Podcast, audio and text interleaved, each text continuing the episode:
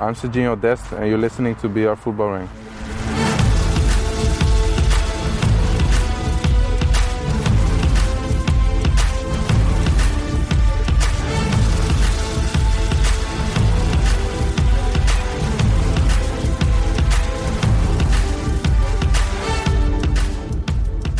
Happy birthday, Rank Squad. BR Football Ranks is one year old today. The Rank Squad is all here. My name is Jack Collins, and I will be your host as ever. And joining me are two of the nicest men in football, Mr. Sam Tighe and Mr. Dean Jones. Hello, mate. Been a good year, lads. We've had a lot of fun. Yeah, it's gone all right, hasn't it? We weren't sure if we'd last one episode, two episodes, or a year. And 60 episodes later, here we are. Yeah, 60 episodes, wow. We've not been canned yet. No. Just, just about, just about. Uh, before we get on to today's episode, Mm. which is going to be more fun and games, and I know Sam's favourite type of Oh, he episode, a predictions episode for 2020. Do I feel a bit more bullish about this one than last time. Do you remember last time when we did this? I, I He was probably, so unhappy. It was probably the saddest day of 2019 for me personally, and you guys could feel it as well. I just looked so miserable when I walked in the door. You were But today grumpy. I feel I feel better about it. Don't know what's come over me. New year, Yeah, new me. new you, new year, same old predictions. You're older, though. mate. Oh, they'll still be terrible. Yeah, you're still not going to get anything right. No. But we've done some cool stuff. Uh, I'm going to start you off by asking each your favourite moment, and then we'll do our favourite guests and favourite podcast in general. So, Dean, for you, favourite moment last year? Favourite moment was probably uh, meeting Schweinsteiger. Because I think, as you say, there- when we started off the pod, we didn't really know where where we were going to end up, what kind of journey we were about to go on. And I just remember when we were sat in that room in Chicago waiting for Schweinsteiger, I was just thinking, this has gone pretty well, actually. And then he, you're thinking, he might not show up, to be fair. Yeah. And then when he actually walked in that room and held up the Rank Squad shirt, I was like, that's pretty cool. Yeah, good moment. Yeah, good moment. good Sam? moment. I mean, mine's easy, isn't it? Solving mysteries in Paris. I mean, that was the best. It came late in the year, Yeah. uh, but asking Virgil van Dijk to solve a mystery for us or to put something to bed that had been rumbling on this podcast for several months. Does he wear aftershave? That was a real, really proud moment for me. I mean, it's even been immortalised in cartoon form on my Instagram page. It is pretty incredible. yeah, somebody got in touch and said, "Can I draw you?" And I was like, "You can if you draw this." Yeah, as long as it is exactly this. Yeah. I think my favourite moment was coming across in the Fiorentina training session Oh, that was at Red. Bulls when David Hanker was like, oh, I've been listening to your podcast today. And I was like, sorry? Yeah, Like, that's weird. That was a moment I was really like, we've It's invaded always funny some still now, even when Favourite guest, Dean? Reece James. That's a nice one. I always like his episode. I would need Yeah. to get him back in soon because he needs his hat trick ball. But we've had him on twice. And uh, that Tottenham episode, when they were, well, it was just before the Champions League final, wasn't it? When he just basically tore apart his own club. um, I just love it. Obviously, he's he's a very funny bloke anyway. Yeah. Uh, but yeah, I just love these shows. So yeah, Reece. Sam? Um, I, in terms of the chats that we had with guests, I think I enjoyed the one with Asmir Begovic the most, uh, which is much more serious chat than than we had with uh, with Reece James either time that he came on. But Begovic being so open and getting to talk about the intricacies of goalkeeping, that was really interesting to me. And the fact that Begovic, you know, sat there and he he he, he had the balls to basically rank his top goalkeepers, you know, he, you know, uh, picking among his literally his peers.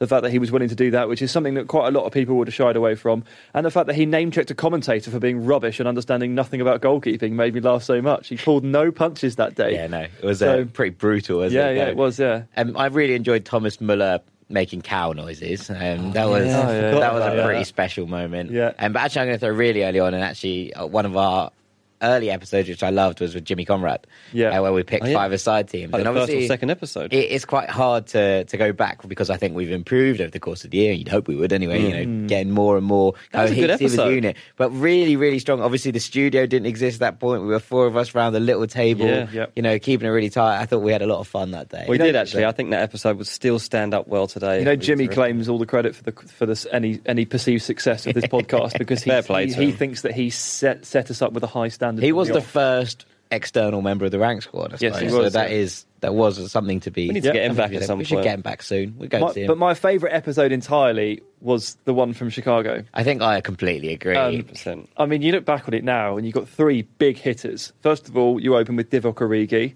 talking about how he can't even go to Foot Locker anymore.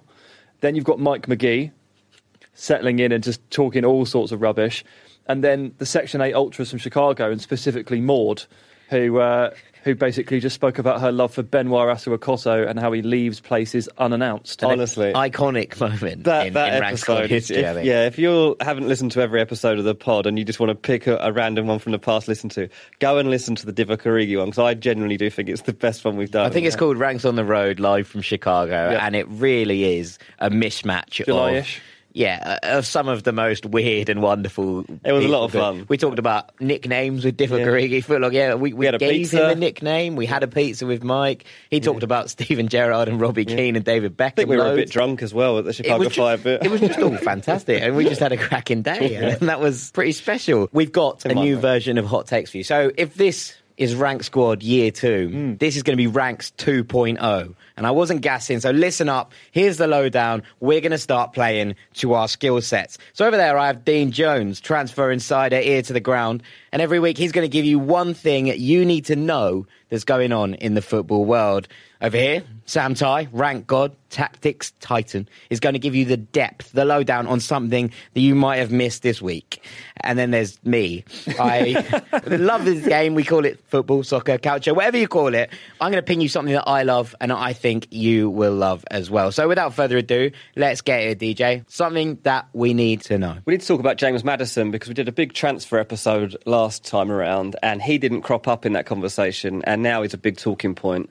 So let's address it. Man United are linked with a £45 million plus Jesse Lingard bid. This is what did you two think? What did you two think of this? Thought, This is this disrespectful. Stop chucking players that you don't want. Did you think it was a, did you think it was a genuine like oh are they actually thinking of that or is it made up? Honestly, that I wouldn't put that past him. Yeah, I felt, so, I I, think- felt sorry for Jesse Lingard, man. Like it, you can't include him in bits and bobs like this because one, he's getting slagged off by everyone, Well, and two, it is one of those things where like you're just like, oh, he's obviously just not wanted. And well, that's interesting, So cruel. and that's absolutely so. It was genuinely being spoken about at Man United. They had they they saw that as an eighty-five million pound offer because they rate Lingard at forty million. So in their minds, they're like, "This is how we offer eighty-five million for James Maddison."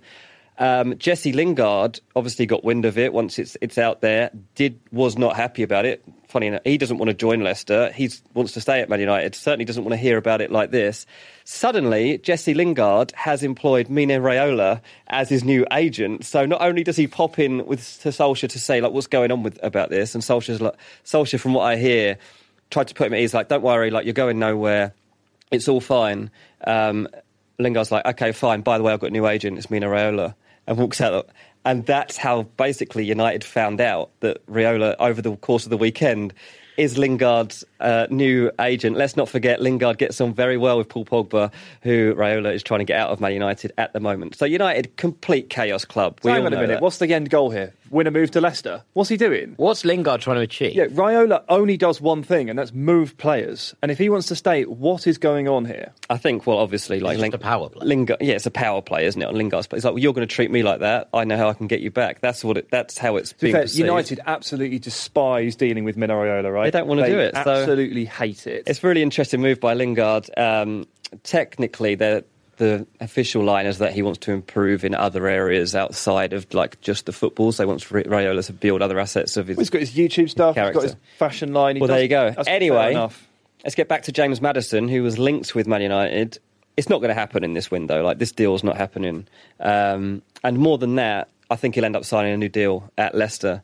So currently gets about 50 grand a week at Leicester. They've been in talks with him for almost two months now to try and get him to sign a new deal and just haven't agreed the right terms so far. Basically, what we should prepare ourselves for is in the coming weeks. Maddison signs a new contract with Leicester. He'll look for parity with Vardy, who actually is only on 120 grand a week basic. What works for Leicester is that Maddison does really enjoy it, playing under Brendan Rodgers, is enjoying the fact that they're chasing Champions League football this season, is expected to see out this season with them, and then makes sense. Just wait to the end of the season, see see what options are on the table for you. See if you want to stay at Leicester any longer, which might be a good option for you, or do you go somewhere bigger and better, or Man United? Okay. right, Sam. What have we missed this week? What's something we might have missed? Well, you may have missed it. You may not have. One thing's for sure, even if you did see it happen, you probably don't know much about this dude. Juventus have made quite a big January signing. He's literally quite a big lad, and it is quite a big fee. 35 million euros, rising to 44 million with bonuses for Dejan Kulusevski, 19 year old Swedish. I'm going to call him forward. but I don't necessarily know that he is because, well, he is one of the weirdest players I've seen in some time. They've signed him He's, from. he's on loan. He's on loan at Parma. He was at Atalanta. He's on loan at Parma. They sent him back to Parma, or they've continued that loan for the end of the season. So you won't see Kulusevski in Juve colours until at least the summer. So he's going to stay where he is. The reason they've they've left him there is because one, they don't really need another forward at this point. He's 19. He's got some learning to do. Secondly, he's been excellent for Parma. Four goals and seven assists over the first half of the season. He's been superb in one of one of the nice stories of Serie A, which is Parma in the top half of the table. Yeah, doing really well. And thirdly, I reckon even Juve don't even know how they're going to use him yet because he's a six foot one winger, left footed. He kind of looks like this is going to sound really bad. Looks, I, I, he looks like how I think I would look if I was put into uh, a top level Serie A side and put on the wing. Just like big, clumsy, Mm-hmm. not always quite in control of things, but he is undeniably an effective player, which is where I would fall down yes. because he wraps his foot, his left foot around the shot superbly. He bustles and he harries and he shuffles forward in this really kind of strange way because he's got his big frame. Yeah. But everything he does, like it kind of comes off. I was going to say he's, really unorthodox. He's really But he sort of bumbles through challenge, and I've, I remember watching players like this before. And like you know, when you'd be like, you can't be that good. You just continually bumble through, and it Yeah. just always seems to rebound to you. But when you do that over the course of genuinely half a season in the top level, you've got at some point you've got to be like, well, he's doing something right. Yeah, Because for sure. It's not just luck and judging. You, it doesn't happen And like this- luck and- at and this level. Other examples of it as well. I remember Moise Kean was was a lot like this at youth level when he was back at Juventus two or three years ago when he was emerging in the youth league. He he, he was similar. Tammy kind to a level. Just kind of bumbled through things, but it always came off for him. And at a certain point, you don't think it's luck anymore. So as like a proper player comparison, uh, looks like Andriy Yarmolenko That's a good. Call. oversized winger, cuts in on his left foot, strikes a mean ball and can deputise up front. Doesn't look like the right build for a winger, but somehow pulls it off. I wonder if Kulusevski does actually end up as a centre forward.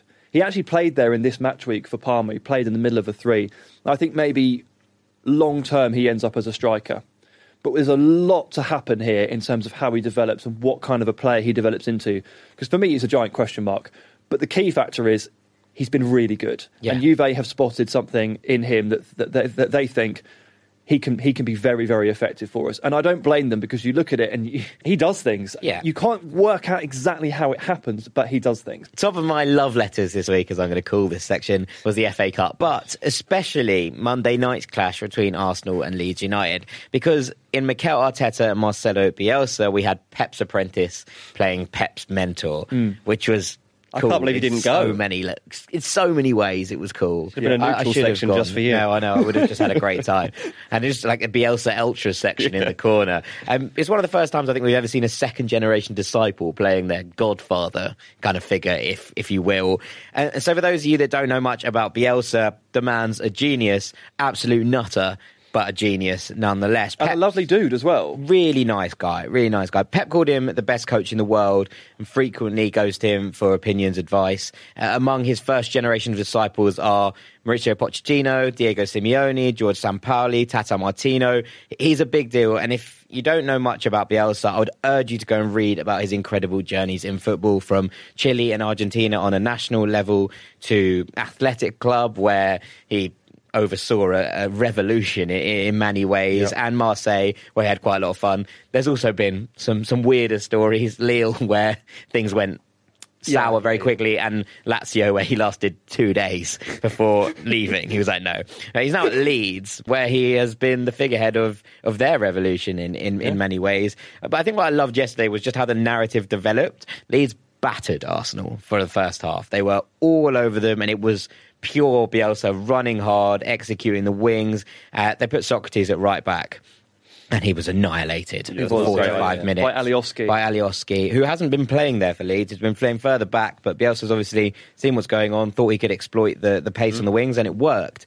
And I thought, I was like, Arteta's getting an absolute schooling here. This is really bad. They don't look cohesive at all. But he got them in, realigned his team at half time, and then Arsenal was so much better in the second half.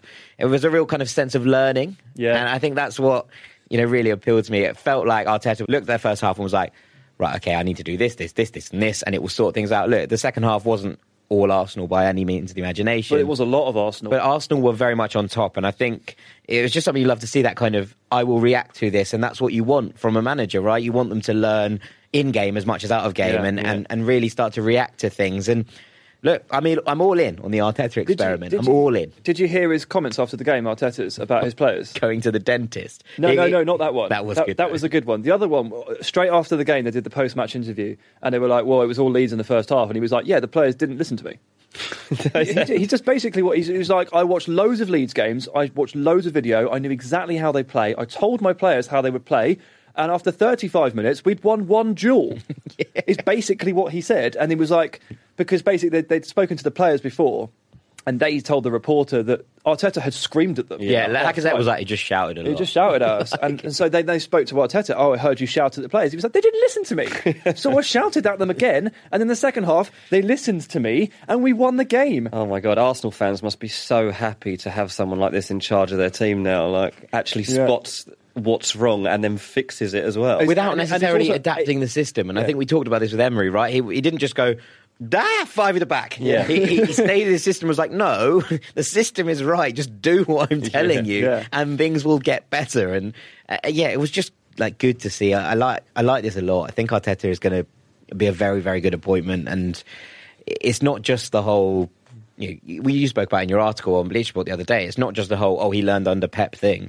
That's obviously a positive in his camp, but you can't suggest that that's going to espouse into something immediately every time. But if you look at what happened with you know Tito Vilanova and all of those things, uh, the, the difference between the way that they played and how they expanded on the Pep method under new coaches is is something that's good. And you know Arteta was a brilliant reader of the game when he was playing it, so you'd expect that Mm. to carry on further down the line. And and I just think it's a good appointment for Arsenal. I'm Why really do- really on board. Why do I get the feeling that he could lace up his boots and improve the first 11? oh, 100%. Amazing. yeah. Must be so annoying for him sometimes. After the break, we're going to talk predictions. Sam, I know you're excited, and I know that you love predictions, Rank Squad. So if you're like me and you can't wait, Sam, make a fool of himself again. You don't have to then wait very don't go anywhere. Welcome back to BR Football Ranks, where it is time to throw things forward for 2020. Sam Tighe, over to you. How did your predictions go last time, by the way? I've actually got the five that I made at I'll the have start you. of the But what were 2019? Was it the 2019 predictions or the 20? No, uh, this is no, the start of the season. ones. We already yeah. re- we already wrapped up Yeah. the 2019 ones. I got about one I, right. I Okay. did. I did sparingly.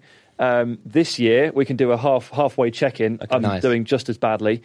Um, Leon to do an Ajax. They've made the round of 16, but with no Depay against Juve. That one's that one's over. You can put a fork in that one. They're not. They had. They're not making that. No, they, they're they've got a 10 percent chance. No, but I think I think it's unfair to completely write off your prediction because it was quite a good one, but they've Yeah. lost their best player. I think like- they're signing uh, Maria- Mariano back. Are they really? Oh, that'll change everything. It's on! um, Arsenal to make the top four. They're nine points off. Arteta's got them going. Arteta's got them going. like you know. this. I mean, no one wants fourth. three weeks ago that looked awful, and now I'm starting to think I still would be I still would be surprised, but I don't think it's the worst prediction. me too because of the presence of Leicester and the fact that Chelsea are probably going to finish fourth. But it's not out of the question. But that one looks bleak. Um, Atletico Madrid to win a trophy. Obviously, that one really starts in 2020, doesn't it? They've got the Super Copa coming up um, tomorrow. I think it is on Thursday. I They're in- still they're quite in- like this as a prediction. they're in the semi-final. I think they need to get something right, but I don't think they're a million miles off from being quite a useful No. cup team. Yeah, yeah. So that's that's to be determined. Uh, Dortmund to win the Bundesliga. We spoke about that uh, not Last so long week, ago. They're a little bit off the pace, but they've signed Haaland. The sub prediction there was Sancho on 20 goals, 20 assists. He's on Nine nine, and nine. and nine. Yeah. Um, and then Lukaku, top scorer. He's five behind record blazing Ciro Immobile, but Lukaku has 14 goals And he already. is second, yeah. Yeah, he's Oh, second. yeah, that's a decent prediction. Yeah, I think you've done all right. they're doing all. They're, yeah, He's not going to win the Capocannoniere it at doesn't this seem rate, it doesn't seem like it, not at this rate. Um, but you never know. Lukaku was had a fantastic season. One five goal brilliant. haul, mate, and it Yeah. all changes. Well, there you go. There you go. you He- should he- bring up Robin Lewandowski and ask for some tips. so, well, Lukaku morphed into prime Ronaldo. He was really um, good, on isn't Monday for a, for a spell. So it was a bit more of that. we'll- We're in the business. right. So, what are your predictions for 2020? Okay, let's go. Um, first one, or in at number five, uh, is the. We've just spoken about this a little bit, but Is this in descending order of most likely? this one isn't. No, it's Just just it's just like Five predictions. how Five. much how much I like them. Yeah, okay, cool. Um, So in at five, Gabriel Martinelli becomes a key player for Arsenal over the course of the year. Now, By I- key player, what does that mean? by he'll be like a member of the starting eleven. Okay. And I'm excited about a lot to do with Arsenal and Arteta. But Martinelli is the player, really, of all of their young players on the fringes, like Reiss Nelson, like Smith Rowe, like Willock, all those guys. He's the one I'm most excited about. There's something about Martinelli that I absolutely adore. And I think it's because he feels like it's fitting that he's Brazilian as well, but he feels like the forward version of Marcelo in that when he gets the ball, think chaos just starts to happen and ensue. Yeah. Put the ball at his feet. He's got really nice footwork, can shift it from side to side. He can take a man on and, and create some space. He seems to be able to cross and finish and head the ball. He a does it all. It's, it's remarkable for a player who has just moved continents at 18 how good he is and how well he has settled. Yeah. And I think looking at this this this Arsenal system moving forward, at the moment you've obviously got the big four that play together for the first time against Manchester United. That's Aubameyang, Lacazette, Pepe, and Özil. I think one of those players eventually budges out of the eleven. I used to think it would be Aubameyang, and now I think it's going to be Lacazette. I'm a bit concerned about Lacazette's. Um, how should I put this? He holds onto the ball for absolutely ages and ruins loads of attacks.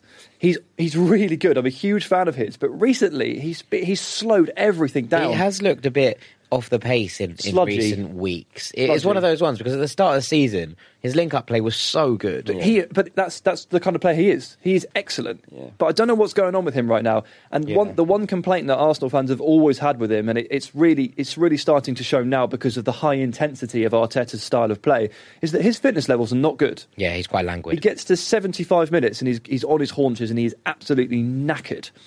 And that concerns me. So one of those four is going to have to go at some point if Martinelli makes it into this side. And I think, I used to think it would be Aubameyang. I now think it's going to be Lacazette. What I'm sure of is that in a year's time, Martinelli will be a major player for Arsenal. He's a major, major talent. He's the most promising they have in their ranks. And I'm so excited to see how this one plays out. I think he's absolutely amazing. Could uh, Martinelli play wide? Do you do you think yes, he has? a- absolutely. do you think he'd be better out there I at this point? I think I don't know exactly which position he profiles for best, but I would I would be happy to see him as the centre forward in place of Lacazette, or on the left with Aubameyang up front. Yeah. I think either works because Aubameyang on the left I've had problems with for, for a long time, but because of Arteta's system and the way the left back basically holds the width, a la Benjamin Mendy for Pep Guardiola, and the left forward basically ducks inside all the time and becomes a narrow striker like Sadio Mane. That suits Aubameyang. He's driving into the box from an angle onto his right foot. There's no He's reason, there. there's no reason for that to not to be a thing carrying forward, which means that Martinelli could play up front. You could also swap them, and I think it would be equally good because, as I mentioned, Martinelli he's a good crosser of the ball. yeah, he, is. makes good decisions. Scored, there's a couple of goals they've scored off the back of Martinelli's. Well, the one that saw the last gasp goal against Southampton to save a point was Martinelli in the 95th minute, teasing one over. But uh, Martinelli, by the end of this year, major major player for Arsenal. Okay, He's- I'm so four? excited about him. In at four is Leeds United will get promoted to the Premier League. Ooh, And this double mention for Leeds this week. This Yeah. is this feels risky because predicting Leeds to do to achieve their goals is is generally a bit of a foolish thing to do, isn't it? I mean, They are top of the league. they are top, they were top of the top of league, the league last last year. year. I mean, there was, there's a screenshot somewhere of, of basically the table at Chris, the championship table at Christmas last year, and Leeds were top with Norwich in and around, and Aston Villa were in thirteenth. And Aston Villa went up, and Leeds did not. It was Yeah. it was the collapse was incredible, and it felt really in keeping with Leeds United as a football club over the last it. twenty years. Leeds are Leeds falling are falling apart apart. I mean, it's become yeah, it's become one of those things. And look, I guess lots of listeners probably won't know the background on Leeds, and uh, I'm almost tempted to throw it to Dean uh, to, to to kind of explain like the Champions League era that was what twenty. Well, just what Leeds were. Leeds are years one of the ago? major Leeds forces were a in English huge football. club, yeah, I mean, when they were in that Champions League run and they got to the semi-final, Which year was this? 2001. Uh, basically got to the Champions League semi-final against Valencia, and yeah, it was 2000, 2001, Yeah, it was looking. You you thought they were going to do it. So they played the f- the first leg was at home. They drew nil nil. They lost the second leg three 0 at Valencia. At the time, honestly, Leeds they were on the up and up, and they had such a good team. They had Robbie Keane. They had Johnny Woodgate. Rio Ferdinand. Uh, they had Lee Bowyer, they had Harry Viduka. Kewell, no, they had Rio. And I mean, the team all fell apart in the end uh, in typical Leeds fashion after, after this, and they,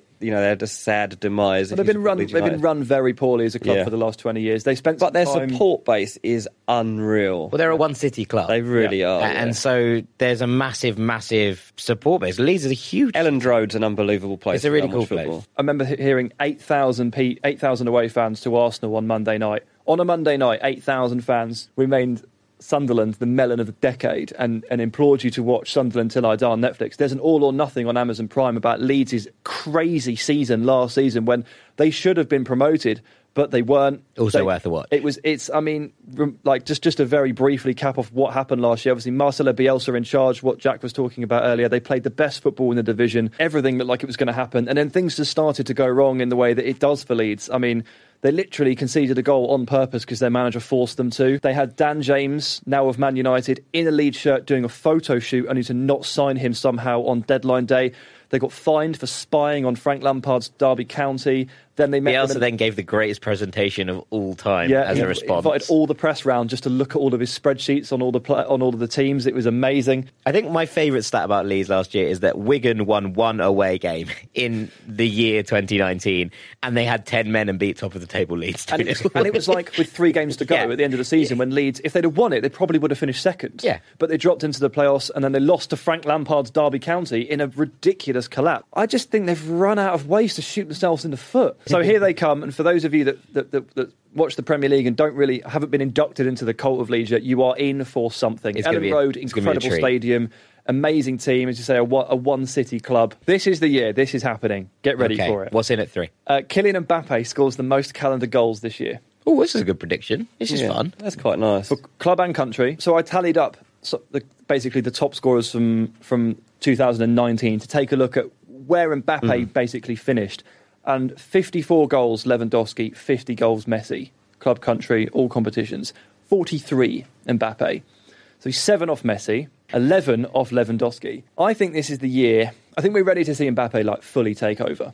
He's been threatening to do it for a little bit, for a little while now. He's obviously already won quite a lot of trophies. He's won a World Cup. He's established as a world star, but big stages he hasn't necessarily shown up on.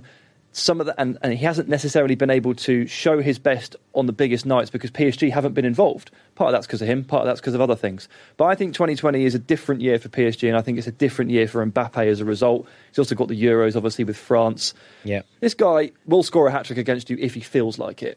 We're actually at that point. I think 2020 is his year. And I don't expect Lewandowski to hit 54 again. He is an absolute machine. And I'm not saying I don't expect it because he's, you know, 30 plus, because he keeps himself in the most impeccable condition. Hmm. I don't think Lewandowski starts to decline at this point. But I think Mbappe takes such a big step forward, injury permitting, obviously, with all of these things. Lewandowski won't score 54 again because he won't have European qualifiers to do so in. Yeah, Like, that's the- that's although the I don't think he. How many did he, I think I remember. I think he scored five for Poland last year, so it wasn't actually that many. Only Mm-hmm. five, but five. Look, that puts him down onto forty nine, and then you're in range or whatever. So What if he leaves PSG and ends up at Real Madrid and has the second half of the season? Does he score more goals at Real Madrid, or does that? I think he scores is that- less, but it's, that's an interesting he probably caveat. scores. That's probably what could scores, change it. He may score fewer because it um, might take a little. That might take the edge off a little bit because he'd take time to adapt a little. You would imagine, maybe if I mean, it happens, which he would is be pretty le- likely. He would be a legitimate Galactico. I don't how how, no, he would be. Yeah, hundred percent. how much um, how much adaptation does a truly like one of the world's best number nines need i- in a team that's so good? I don't, I don't Well, it know. depends where he plays. It depends where he play plays. I mean, Hazard's playing great for Madrid, but he doesn't score Yeah, but any Hazard goals is- or assist many either. That's been the complaint against Hazard for a long, long time. Yeah. Look, I, I think the, we're straying slightly from the point. I, I think it would caveat the if he does move to Madrid. Yeah. But if even if he doesn't, you'd imagine he'd have 35 in the bank by by the time the summer comes. You know, reckon 35, 35 goals. by the time, yeah, the Euros are the Euros are done. I reckon. Yeah, Yeah, 35 in the bank. Then he'd only need 15 in all comps. yeah. It also depends what Messi does. Oh, of course, of course. That's the that's the. I that's mean, it's the that's main, untold the main opposition. You just wonder Um, with Messi now. Obviously, I don't want to use the age argument against Lewandowski, but with Messi, like clearly, you do need to factor that in because Barcelona are in their team selections. Yeah. And he doesn't often get to play Osasuna at home anymore, Yeah. particularly if it's uh, just after or just before a Champions League game. Yeah. He's got two hat tricks in the last two months. Like, he's gonna- I mean, scores a hat trick a month. I mean, did you see? Did you see what Mbappe did in December? Yeah, I did see, yeah. No hat the league tricks. apart. He got seven or No, eight he goals, score- my friend. He's got in on all- all but one game. yeah, So look, this is the level we're talking. I think this is a good one. I think like this prediction. I think Mbappe. Uh, I don't team- like many of your predictions, but I like this. Thank you. I'm Team Kylian for 2020. no, it's cool. I'm into it. Right, two. Kalidou Koulibaly leaves Napoli. This is going to happen. It's- I'm going to just stop you there and throw it to transfer expert Dean Jones. Are you? do you want this to happen? Is it? I mean, I, I must admit, I do want it to happen. Um, I think it will happen. Hence doing, hence putting this. I think this is this is the year that it actually feels like it can happen. Yeah. Like it's never really felt reasonable before this point until the owner decided he hates all of his players and the entire club fell apart. Is it mad that, well, it is mad, but it's insane how Napoli have gone from playing the best football potentially in the world hmm. That- two years ago under Maurizio Sarri to what they produced yesterday against Inter, which was nothing short of, Yeah. you know, attritional and, and, and quite grim. Yeah, yeah. And I was like, this is really rubbish. Like, not, they scored, obviously they weren't that bad. Inter were good, and it wasn't uh it wasn't trying to take away from how good Inter Milan were against Mm-hmm. Napoli, but they were just so boring. They don't have a personality anymore. They, No. don't, they don't. They don't play with any Somebody anything get, that you can somebody really get Fabian Ruiz out of there. Yeah, Somebody get Sure. I mean, I mean, I'm, I think Koulibaly won't be the only top tier player that leaves Napoli this year. I don't think. Um, But Koulibaly, we talked Yeah. about him before, but I think he's one of one of the, probably the top five centre backs in the world. Uh, he's not perfect. Um, no one's perfect. I thought Van Dijk was, and then I watched him dribble out of his own area against Wolves, get dispossessed, and c- concede a clear cut one on one. And I thought, oh, you are human. Yeah. All centre backs Because do. he wasn't wearing any fashion aftershave. Have you seen he's got a new aftershave line? That is our doing. We, we- We're, we've made a thing happen. we don't get any money for that. no, here's a shame. He'll get loads. Unbelievable. But I think you're onto something. I think he'll go. in some look, this year he's 28. This he is currently 28, and he'll turn 29 in June. Um, this is pro, this is prime age, and he Yeah. has he has everything. Like he's a dominant one v one defender. He has the size and the speed and the strength. He's brilliant on the ball. Obviously, played those years for Maurizio Sarri, where he was a building block from the back. He can evade pressure, run upfield with it. Like he can do everything. He Yeah. is one of the world's best. Uh, when you're starting to look at cost, I'd start the bidding at 60 and end up, and probably think it would end up at more like 80, maybe 90, and that rules out most teams. But Man City, PSG, Well, that would be the obvious. Yeah, I mean, right City- now, uh, City have said they're not going to sign anyone in January. Is that is that a, a, a false dawn, or is that generally Um, what I- they think? I think that City are very cautious about spending big sums of money. Um, spoken before about how you know their transfer, their record fee is sixty-two million pound, which isn't that much considering how much money they've spent overall. So if only spent that on one player is actually not too bad. thing is they've spent like that on about 12. They spent it in every position, so Yeah. that's why it seems ridiculous. Um, but Koulibaly is somebody that they've considered for the last year, and I think have been weighing up whether to spend that kind of money on somebody of that age because sell-on factor is such a big thing. But I think with Man City, there's the situation to deal with that they are just desperate for somebody that can defend and actually be relied upon. And they see what Liverpool have got in Van Dijk and think, okay, we need one of those. We, we can't cope without a Vincent Kompany like player that we can just put out there and know what we're getting week in, week out. So, yeah, 100% Ci- City have been looking at it. I think they're looking at a lot of options right now. Um, but also, I think Chelsea would definitely get a look at Koulibaly if they thought that he was available. Here's one for you. Do you think, like, I don't know what the, the purse strings are like ever at this club, but Arsenal? Well, I think, like we said, they're still paying off the Pepe fee in in 15p instalments. And Arsenal's big problem as well is, is the wage bill. So it, de- it depends who they can get rid of. Like the, the big factor in, in signing anyone is what what they can clear off. So Right. they need to clear Ozil off of off of the pay structure really because he's on 350 grand a week. But Sure. if Arteta thinks he can build around him, then fine. But if he can't, then they need to find a buyer at the end of the season. Yeah. Right. Well, don't know where he goes, but I think he goes. I think you reckon he leaves. goes this window, Dean? No, not this window. I'll get the No, end he'll of go in the the summer. Summer.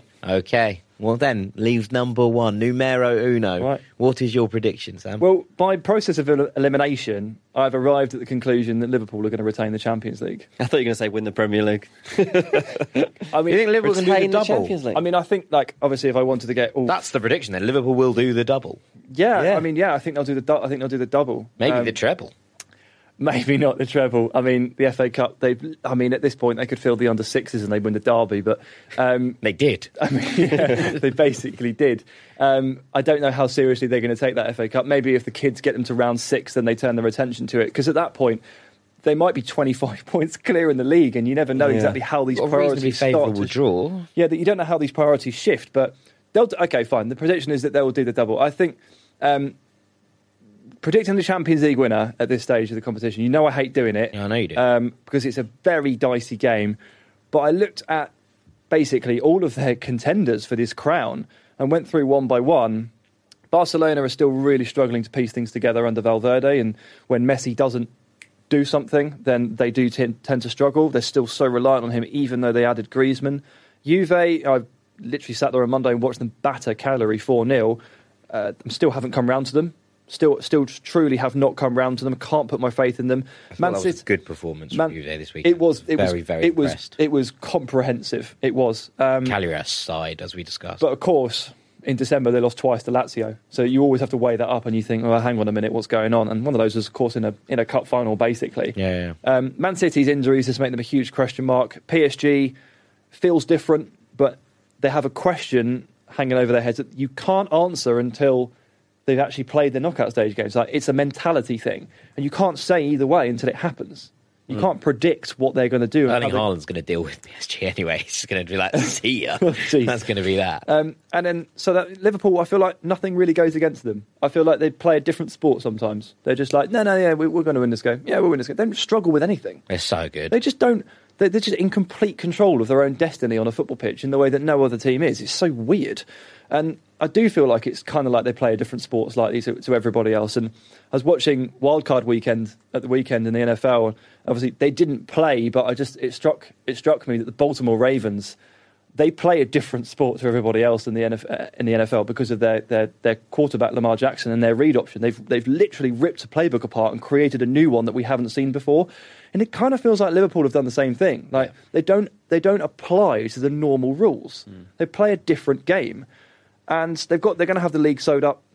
No problem at all. They've already opted out of one cup. They couldn't be bothered with that. They knew that you know they don't need to win a Carabao Cup to be successful. Fair enough. They'll keep playing the kids in the FA Cup. It's true. The last two months they could have clear. like to every, focus on it. everybody like Barca will be fighting Real Madrid and maybe Atletico if things improve for La Liga. Juve are going to be in it with Inter Milan the entire way through that Serie A chase. Come March, Liverpool will have nothing to worry about. yeah, is that is that potentially an issue? You I don't when- think so. No, I don't buy No. into that. It's like what people always say about PSG, isn't it? And it's Well, it, it has been a factor for PSG, has it not? I don't. I, I don't know I if don't- that's I don't know. necessarily. If I see a, a difference between the two, I think that there's a difference between the type of opposition you're up against week in week out not being of a certain standard. Different to okay, we've already won the league. Now we can focus on a different competition. Yeah. Mm. Um, and I think Liverpool have got really good strength in depth now. I think that there's, I, except for fullback. yeah, I mean, but then they just play James Milner there, and he seems He's injured now too. He, yeah, that, that's the problem when you Only, get only a bit injured. when your backups are getting in. If James Milner's injured, they're not going to win nothing. Um, I'd All say right, scrap Va- the prediction. Yeah. The big question I get is if Van Dijk, as everyone says, if Van Dijk misses a couple of months, then what happens? Like, Yeah. yeah, fair enough. Like that's probably the one player you really can't go without. But Sure, but every you other, can't base things on that. you can't base things like that, and he, there's no reason to suggest he will get. I injured. can't say that Koulibaly won't leave Napoli in case he does, Yeah, does his exactly. knee. I can't say that Mbappe won't score the most goals in case he case he tears gets his a ACL thigh injury. week, yeah. It's like it's, yeah, it's not how it works. Yeah. So I think yeah, it's plausible It's, for um, sure. it's a big prediction, but it's one that, that makes quite a lot of sense at I'd- this Yeah. point. I I'd, think that's I'd- key. I'd like to end this on a on a on a note and just to say like or just to just to reiterate kind of because I feel like we've kind of lost sight of this how impressive it, it is to retain the Champions League. Like Yeah, o- over the last decade, we've been completely spoilt by Real Madrid's ridiculous run, like frankly ridiculous and incredible work. Well, this mhm. is why you got battered for your teams of the decade, wasn't it? Because you put Real Madrid low because people were like, but they won it so many years in a row. Yeah, well, I just took Like- the I just took the one iteration. 16, Yeah, but people didn't see it that Well, way, did they? Yeah, and I get that, but you only had to look at the other nine to realise what was happening, and the bit at the top where it says 2016, 17. But anyway, Real Madrid winning the Champions League over and over again has has kind of desensitised us to the to the fact that it is a remarkable achievement to, to retain the Champions League. Before Real Madrid were doing it, it hadn't been done for ages. It was every year. It was it felt like a new winner. It was it'd never been done in the Champions League era. Yeah, it was like back in the 50s with Real Madrid and Benfica, where they went it? or fi- well, Real Madrid won it five times. like 40, 40 or 50 years previous. Yeah. An incredible achievement if they manage it. But I just feel like we may have lost sight of that a little bit over the last decade. Absolutely, absolutely. Right. Let's move things on. After the break, we are going to have the roulette wheel, melon of the week, and of course, Sam's nonsense rankings. Don't go anywhere. Welcome back, Rank Squad. It is time for all sorts of fun, but let's start that fun off with Dean Jones's Melon of the Week. It's time for Melon of the Week. Happy First New of the Year. First of the year. First melon of the decade coming up. This year's first Melon of the Week is Jose Mourinho. Ah. Yay! What a way to start. The mask has slipped. He's back to his usual self. He's angry again. Yeah, that, long, did it, that? what a disguise. He really had us tricked for a minute, didn't he? So, in the last week, not only has he lost to Southampton, drawn at Middlesbrough in the FA Cup, and almost been knocked out of that in the third round, that actually doesn't even touch the surface to his behaviour generally, is it? Been moaning about the lack of depth in his squad, even though Daniel Levy said he changed in an interview he did. Also, it wasn't like one of the main reasons he it was reported to him get the job, but he's like adamant that like there was not really much work. Yeah, he was like, needed. "Squad's Yeah, all right, like, yeah, great one. No, I'll now take, it, moaning I'll take about that. places.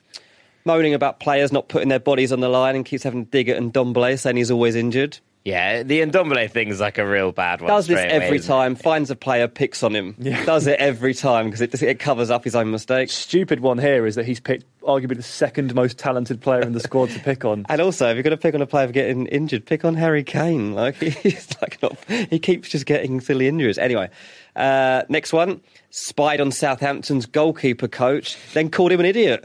That was great. He got booked for this, didn't he? He That got- was amazing. Like literally goes over to a technical area and is peering at his notes as he's writing. Then in an Stood over him, looking at his notes. gets booked. was quite funny. It was funny, but Did it's enjoy Mourinho, isn't it? And he moaned about the ball boys being time wasters. And moaned about the ball. Moaned he was like, the the ball, ball. it's like a beach ball. It's too light. We're like, well, Yeah, it's, it's not an excuse, but here's my excuse. Yeah. He moaned, he moaned about VAR, said you need to change that. It's just VR because he it's was just a like- video ref now. It's not even an assistant ref. They are refing the game. He's had a hell of a week. He's What really a week. complained a lot. We, we just got proper Mourinho back now. You look at him on the bench, he's got the bags back under his eyes. He's back to looking 50, 60 years old again, where he looked a bit fresher when he first came back into Tottenham. Tottenham fans already getting sick of him, probably. Remember when we said months ago now, like, careful what you wish for once Pochettino's gone? Yeah, yeah, yeah. Well, this is what you wished for. and this is what you've got. You've got a melon. you got a melon. Pochettino was never melon. No, I've never got never this. a melon. No matter what happened. Yeah, even after the seven two. You know, there you go. Well done, Jason Mourinho. Your melon is in the post. uh, and next we have a wheel to spin. Numero uno. Nice. Number one. Nice. Uh, this is from Twitter. We've got a lot of questions today from Instagram, Twitter. So congratulations if your one gets picked by the wheel. And, if Thank yours you for doesn't, sending them in. yeah, if yours doesn't, sorry, and thank you for sending it in, and please send it in again next time, and we'll, we'll do our best to answer them. So the first one's from Jared on Twitter. He says, "Is Soyuncu a better centre back than Maguire, or is he just having a better season in a better side?" Sam, I'm going to go to you first. Go to Dean first. I don't know. That is such a good question. It's a really good question. Because Soyuncu is literally slabhead too, isn't he? Yeah. Maguire was slabhead, then Soyuncu's been named by his teammates as slabhead too. Slabhead And that's- V2. and that's because they're quite similar.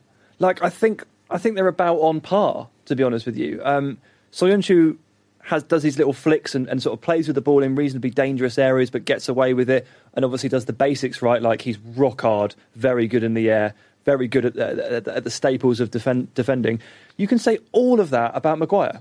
And now he had a shocker against Arsenal. Yeah, it was really Like, bad. That was horrendous, but that doesn't represent his season. I don't think. Um, I think he started off really, really well, and Man United's defence is probably the only part of their team that has functioned with any consistency this season. Defensively, they've been fine. Maguire is a huge part of that. I think they're about level. I think this is about how the team functions around the defenders, and I think Leicester are better, so Soyuncu looks better.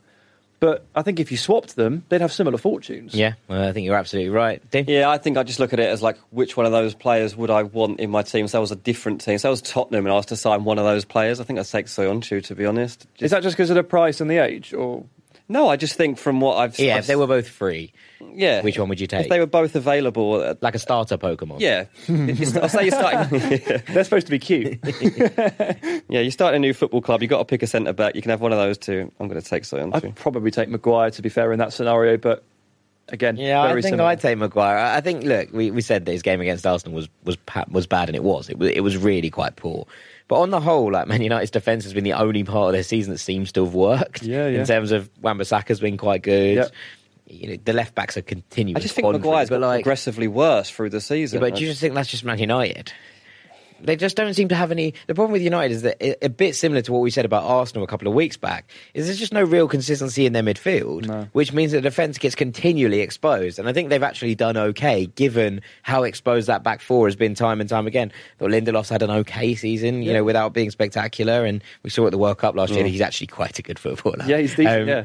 So, so that's it. I, I think with a proper defensive midfielder in front of them, a Man structure, United and a structure, and a structure, an off-the-ball structure. Man United start to look better, and I, I still think Maguire's probably a better player right now than Soyuncu. Although I agree that there's not much in it. No, there's not much, whatsoever. no. Right, let's spin it again.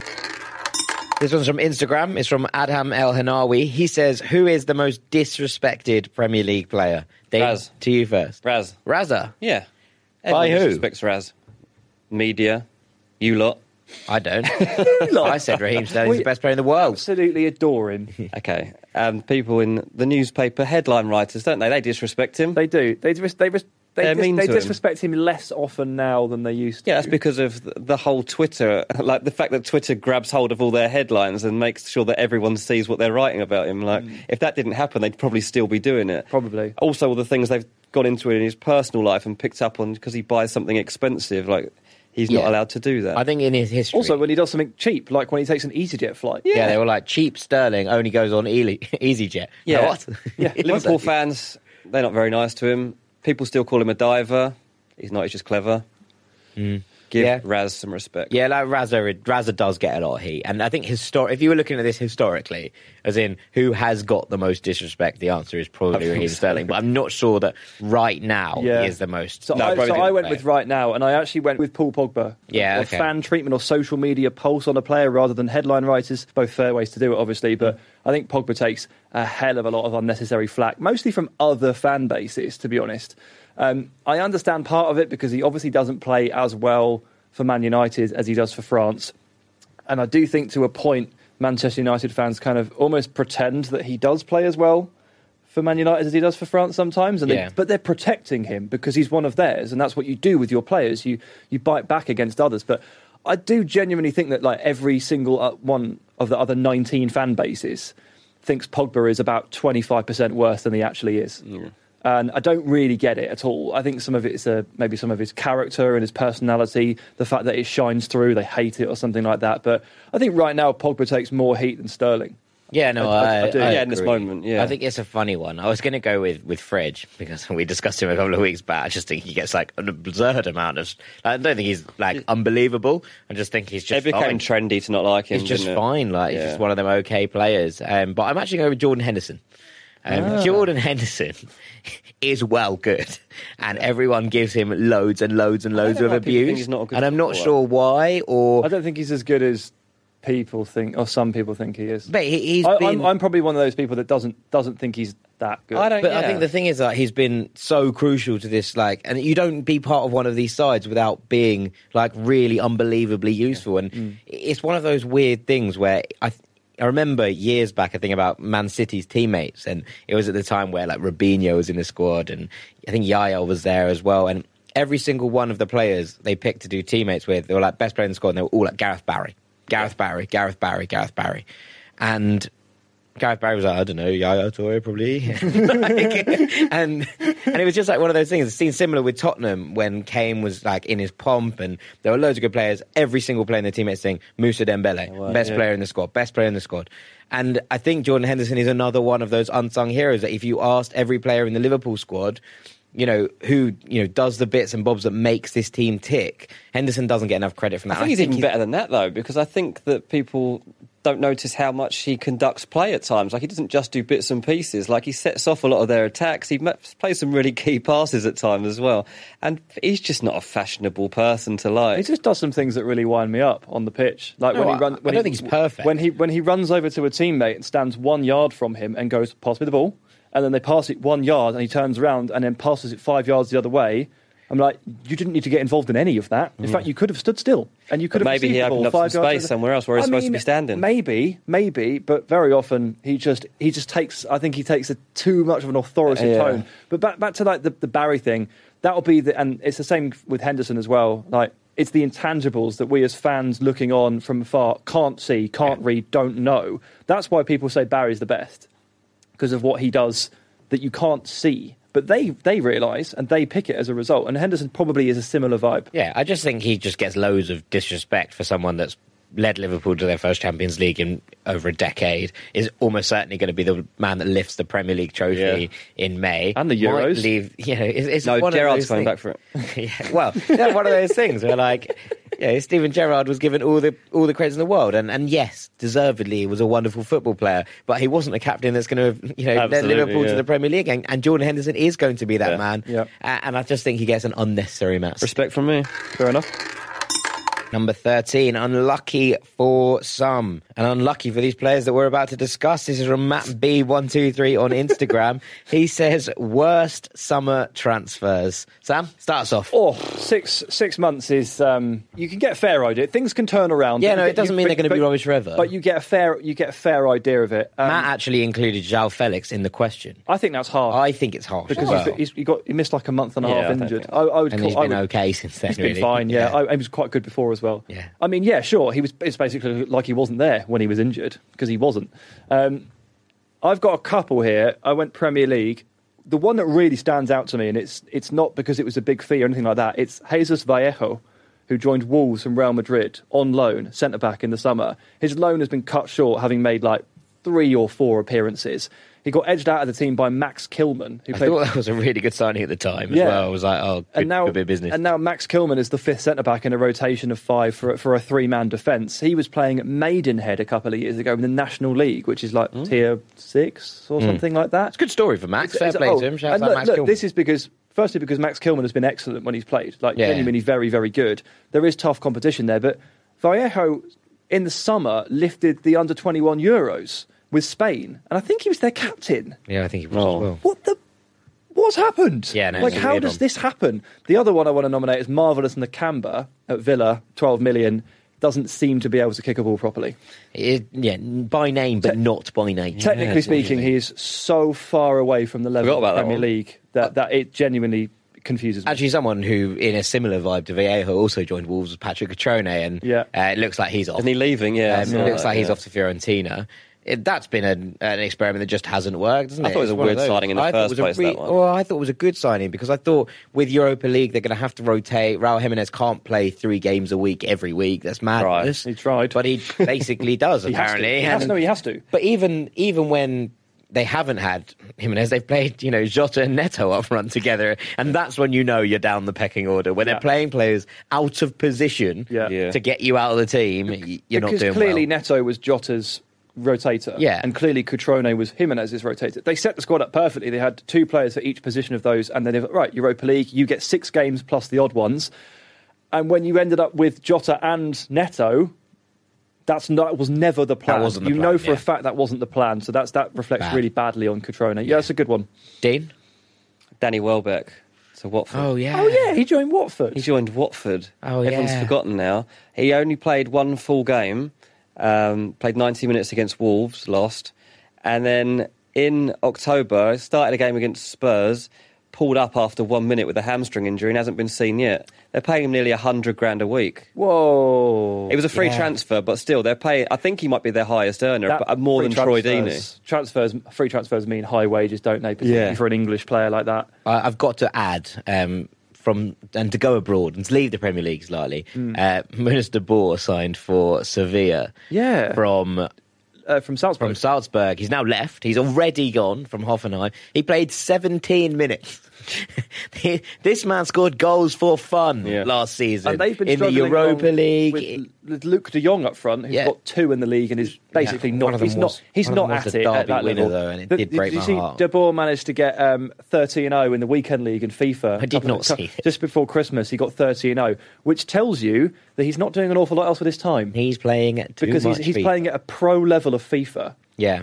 Luka Jovic is probably a shout I know. I was just thinking Jovic, Haller, Rebic. Oh, no, no. Haller's done okay. Haller's done- Haller- Haller's done fine. Haller's been given loads of stick recently, and I was like, I think he scored like seven, eight goals. I just Ham. feel That's like not a bad return. under, if he'd carried on under Pellegrini, it wouldn't have.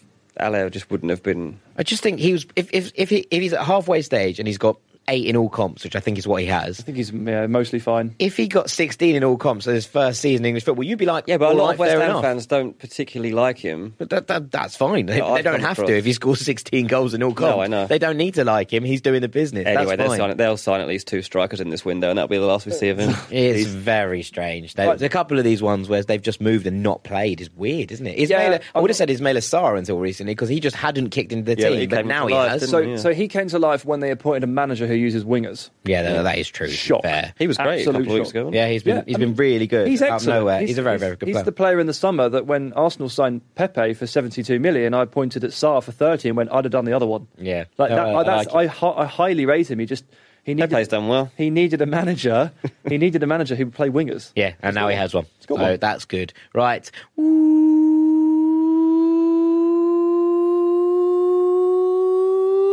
That is the nonsense siren. It's and that means still here. Still haven't got a new New siren. year. Well, no. That To be fair, we've had a week since we made the pact that we were going to find a player to do the siren for us. Oh, that's so. We've only got. We've only. Yeah, I haven't seen any players. Since we haven't seen any players since. So unfortunately, we haven't moved on yet. I'm but on right now, you've stuck with me. Okay. Right. So last What have you got for me? last week, you asked us what our New Year's resolutions were, Mm. and I very curtly and quite rudely replied, "I don't do those to you," Mm-hmm. even though that's a massive lie. like I'd already got one. I don't know why I did it. You've done something, I'm sure. You just it. like to be rude. Um, I am rude, yeah. So I've got I my. called you the nicest man of the football at the top of this podcast, Yeah, and this is yeah. how you repay me. Don't look behind the curtain, people. Disgrace. Don't look behind the curtain. Disgrace. So I've done my three New Year's resolutions. Uh, and I'm going to start with the one that you guys already know because I'd literally already told you about my New Year's resolution before I was rude to you. Guinness is now my drink. Oh, I'm yeah, now noticed every this. time I go to a pub, a pub now, I am ordering a Guinness. Welcome to the club, There my is a friend. huge disparity between the amount I like Guinness and the number of pints I've ordered in my life of Guinness. It's it's ridiculous. Now, to be fair, I've only liked it for about three years, maybe two years, and um, it is a new thing. But I'm going to double down on that in, in 2020. It's healthy as well. It is the best buy for you in terms of calories. There you go. Yeah, there you go. Um, number two is, and I don't know how this actually happens, like how this physically how this this transpires. I'm yet to figure it out, but I'm going to kick a 50 yard field goal this year. Now, I'm probably going to have to go to the park and set up like with a tape measure. I'm going to film this, by the way. I need, So this is I need get- help. I need Yeah. help with it. This is Like, weird. Um, but I, I just every time I watch a game, of When we go to the States, I'm like, I could do that. I could, I could definitely do that. People always say like, yeah, but what if you had 11 padded 250 pound men running at you? I'd be like, I can do it. I'm fairly sure that I can get enough on that. Maybe not 50 immediately, but I think I can do it. And I'm going to, I'm going to train up this year, and I'm going to kick in some fashion a 50 yard field goal. Right, school. When we're in America, which we will hope to be again this We'll year, way. we'll find a way back. Please, please, can you help us try and sort this out? Because I don't think Sam will achieve this. I can, I can get it somewhere, but 50, I'm going to have to train. Okay, what's number one? Eh, number one, now this is a symbol of how grown up I am nowadays. I'm going to explore the world of pate.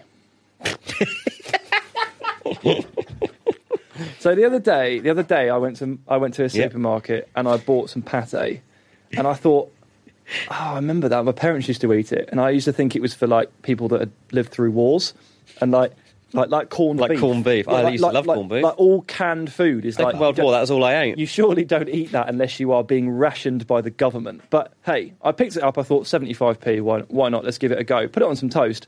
Actually, pretty good. And It I've is. realised there's quite a lot of different avenues you can go down with pate. Lots of different blends and different flavours, different variations. It's the first time I've ever had pate voluntarily. The other day that was because I had it at a wedding the year before, and it was okay. I was reasonably okay with it. But this one really changed my mind, and I thought.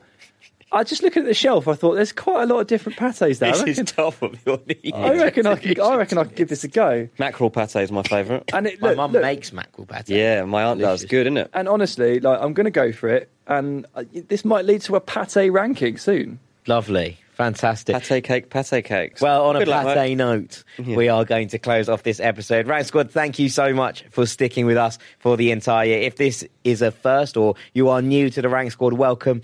Uh, go back and listen to those episodes we We've said at the start. There, uh, there's a lot of fun to be had in our back catalogue, evergreen fun. Um, all I've got to say is thank you so much to Dean Jones. Cheers, mate. Happy New Year. Thank you so much to Sam Tighe. Cheers, mate. I have been Jack Collins. This has been a whole lot of fun. 61, we keep going. This is BR Football Ranks, Year 2, V2.